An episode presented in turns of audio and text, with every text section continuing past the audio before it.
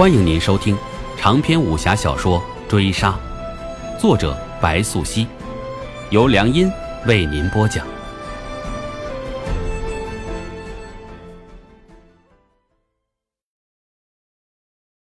第一回，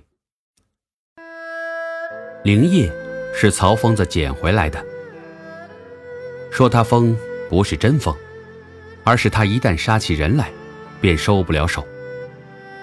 据他说，当年一场大火烧光了他一生的积蓄，以及二十七位亲人。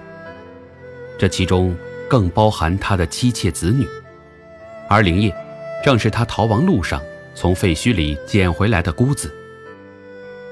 这些年不太平，江南有水灾横行，朝廷有奸佞当道，漠北匪党纵横，有力气的都去当了响马，打家劫舍。没力气的都沿街饿死了。灵叶随着曹疯子栖身塞外，白山峰峦之上终年积雪，除了下山打猎，去镇上义务，便是待在雪地里练功打坐，日日习武。曹疯子偶有杀人的勾当，一年六七回，不算多，也不算少。他为谁卖命，杀的都是谁，灵业也不清楚。只知他每次出山，必要带上一壶酒。曹疯子说：“这是他儿子的满月酒，不至临终不喝，也不知何时会死，又会死于何地。”这日，曹疯子又去了，白山顶上只剩下灵叶一人。时值秋险，野猪的毛最厚，皮最肥，正是打猎的好时节。路至山腰。远远便见着枯叶底下埋着一个人。这年头，人死蝼蚁，猪鹿如山草，暴尸荒野并非什么新奇事。灵叶早已习以为常，只是这人还活着，呼吸微弱到几近枯竭。若非多年不懈的耳力训练，灵叶也是察觉不到。他本是不想救他，这样的陌路者，死了也罢。若可救活，也指不定会招来何种杀身之祸。怪就怪生在乱世，人尚不可自保，又哪里来的闲情去接济他人？但当三日秋险来归，他发现那人还躺在原地，原本裸露的双臂早已腐败，唯独呼吸依旧频频有序，并未终止。灵叶于是上前。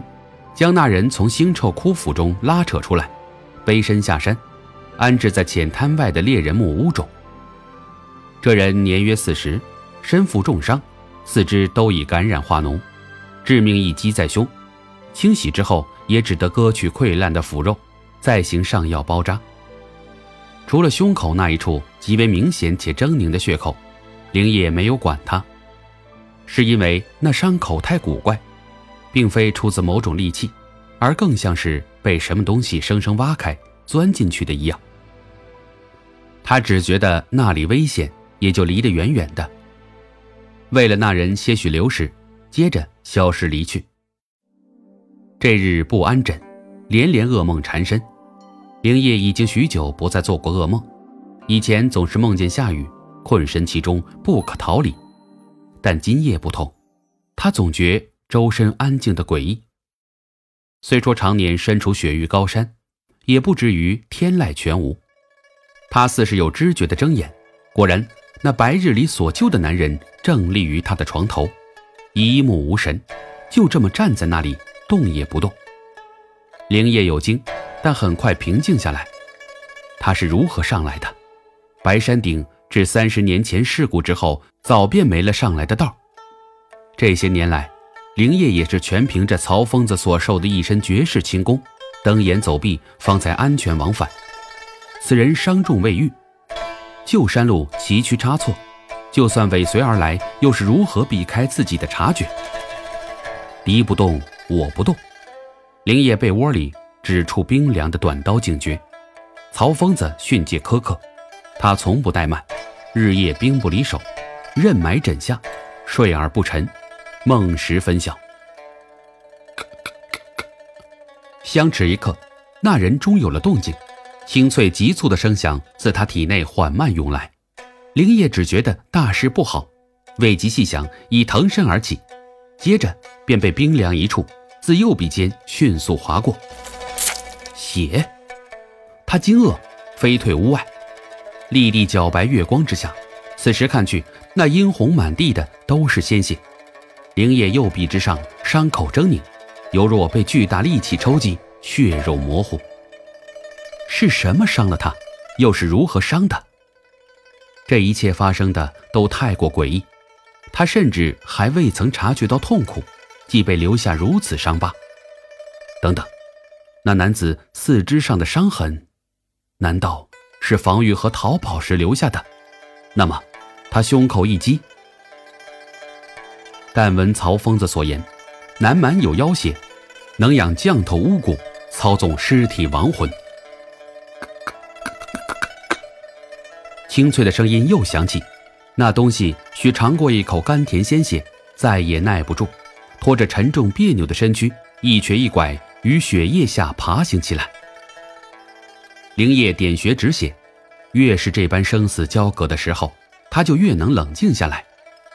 白山北巅不大，但这里的每一石每一隙，他都了若指掌。他胜负不争，并无高下之想，但活下来的却只能是他。这是曹疯子灌输给他的唯一的，也是仅有的教诲。砰的一声，对战一触即发。此刻，松软绵稠的雪地里，便如炸开了锅一般。起先，灵叶在前，凭借着黑暗的地理优势，将对手垒于身后。但对方无穷无尽的追赶，却逐渐开始消耗他的体力。终了，当灵叶终于明白自己绝无可能凭借身法逃脱之后，他选择了反扑一击。当他手中的利刃破开对方腥臭腐败的胸口，触及里面紫红色的肉球，那冰凉锐利的触感也很快包裹了他。血染陈雪，灵叶还在挣扎，他没有放弃被那些黑色手臂包裹了的自己。虽然虚弱，虽然眼前已经开始逐渐变得模糊，但他还没有忘记。自己一定要活下去，所以他拼尽最后一口气，将那男人胸膛里的紫色肉球连根带梢拔了出来。然后他找不到自己的短刀，他就那么一咬牙，将那腥臭污浊的玩意儿硬生生给撕咬开来。天将破晓，黎明的晨光侵蚀白雪，灵叶倒了下来，苟延残喘于残肢败絮里，紫色的肉球也终于失去生机。只剩污浊之血躲避着晨光，自灵叶裂开的伤口中钻了进去，留下诡异古怪的图腾。本回追杀播讲完毕，感谢您的收听。